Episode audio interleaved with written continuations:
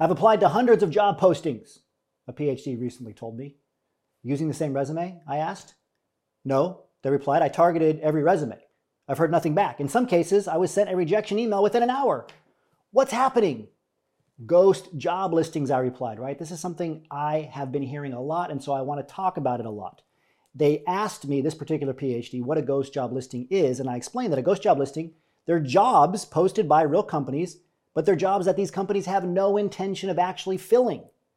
Of course, this PhD wanted to know why, and I told them that the answer is painful for job seekers, but useful for employers, and I wanted you to understand both sides.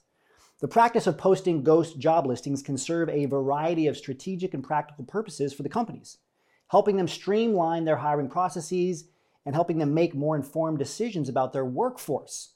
Okay, bad for you, good for them. But let me explain. So there's five main reasons why companies do this. The first is for their future hiring needs.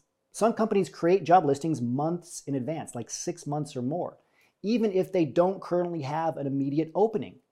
This is often done to ensure that they have a pool of potential candidates to consider when the position does indeed become available. This can be especially useful in industries where the hiring process can be time consuming and competitive.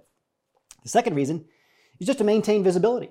Posting job listings, even if they're not currently active, can help a company maintain its presence on job search platforms and company career pages.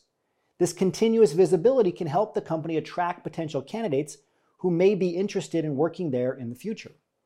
The third reason is just testing the market. Sometimes, sometimes companies post job listings to test the market's response to certain roles or qualifications. It's like an A B test. This information can help them refine their job descriptions and requirements based on the feedback they receive. The fourth reason is simply competitive intelligence. By observing the candidates who express interest in ghost job listings, companies can gain insights into the job market and their competitors. This information can be valuable for understanding talent trends and positioning themselves competitively. Okay, there's so much information to gain and they have nothing to lose that companies are just going to keep doing ghost job listings. This is what I want you to understand overall. There's more rationale. The fifth reason, okay, it's resume collection. Companies may use inactive job listings as a way to collect resumes from potential candidates. These resumes can be stored in a database and rev- reviewed when relevant positions open up, saving time in the future, right, of the recruitment process. The sixth and final reason is legal requirements or legal breaks. In some cases, companies may be required to post job listings publicly even if there isn't an immediate intention to hire. This can be due to legal or regulatory obligations. In other cases, companies can get regulatory breaks or even tax breaks for this.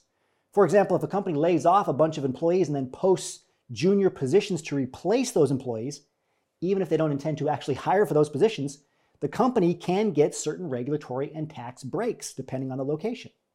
It's unlikely that knowing these reasons, of course, is going to make dealing with today's overabundance of job listings any easier for you to deal with. But it should reinforce the fact that ghost job listings are here to stay. They're not a passing trend. These inactive job listings will only become more and more of a problem, and you should be prepared to reach out to companies in person to ensure the jobs you're interested in actually exist. This takes us to the end of today's transition report. As always, remember your value as a PhD and start thinking and acting like a successful industry professional.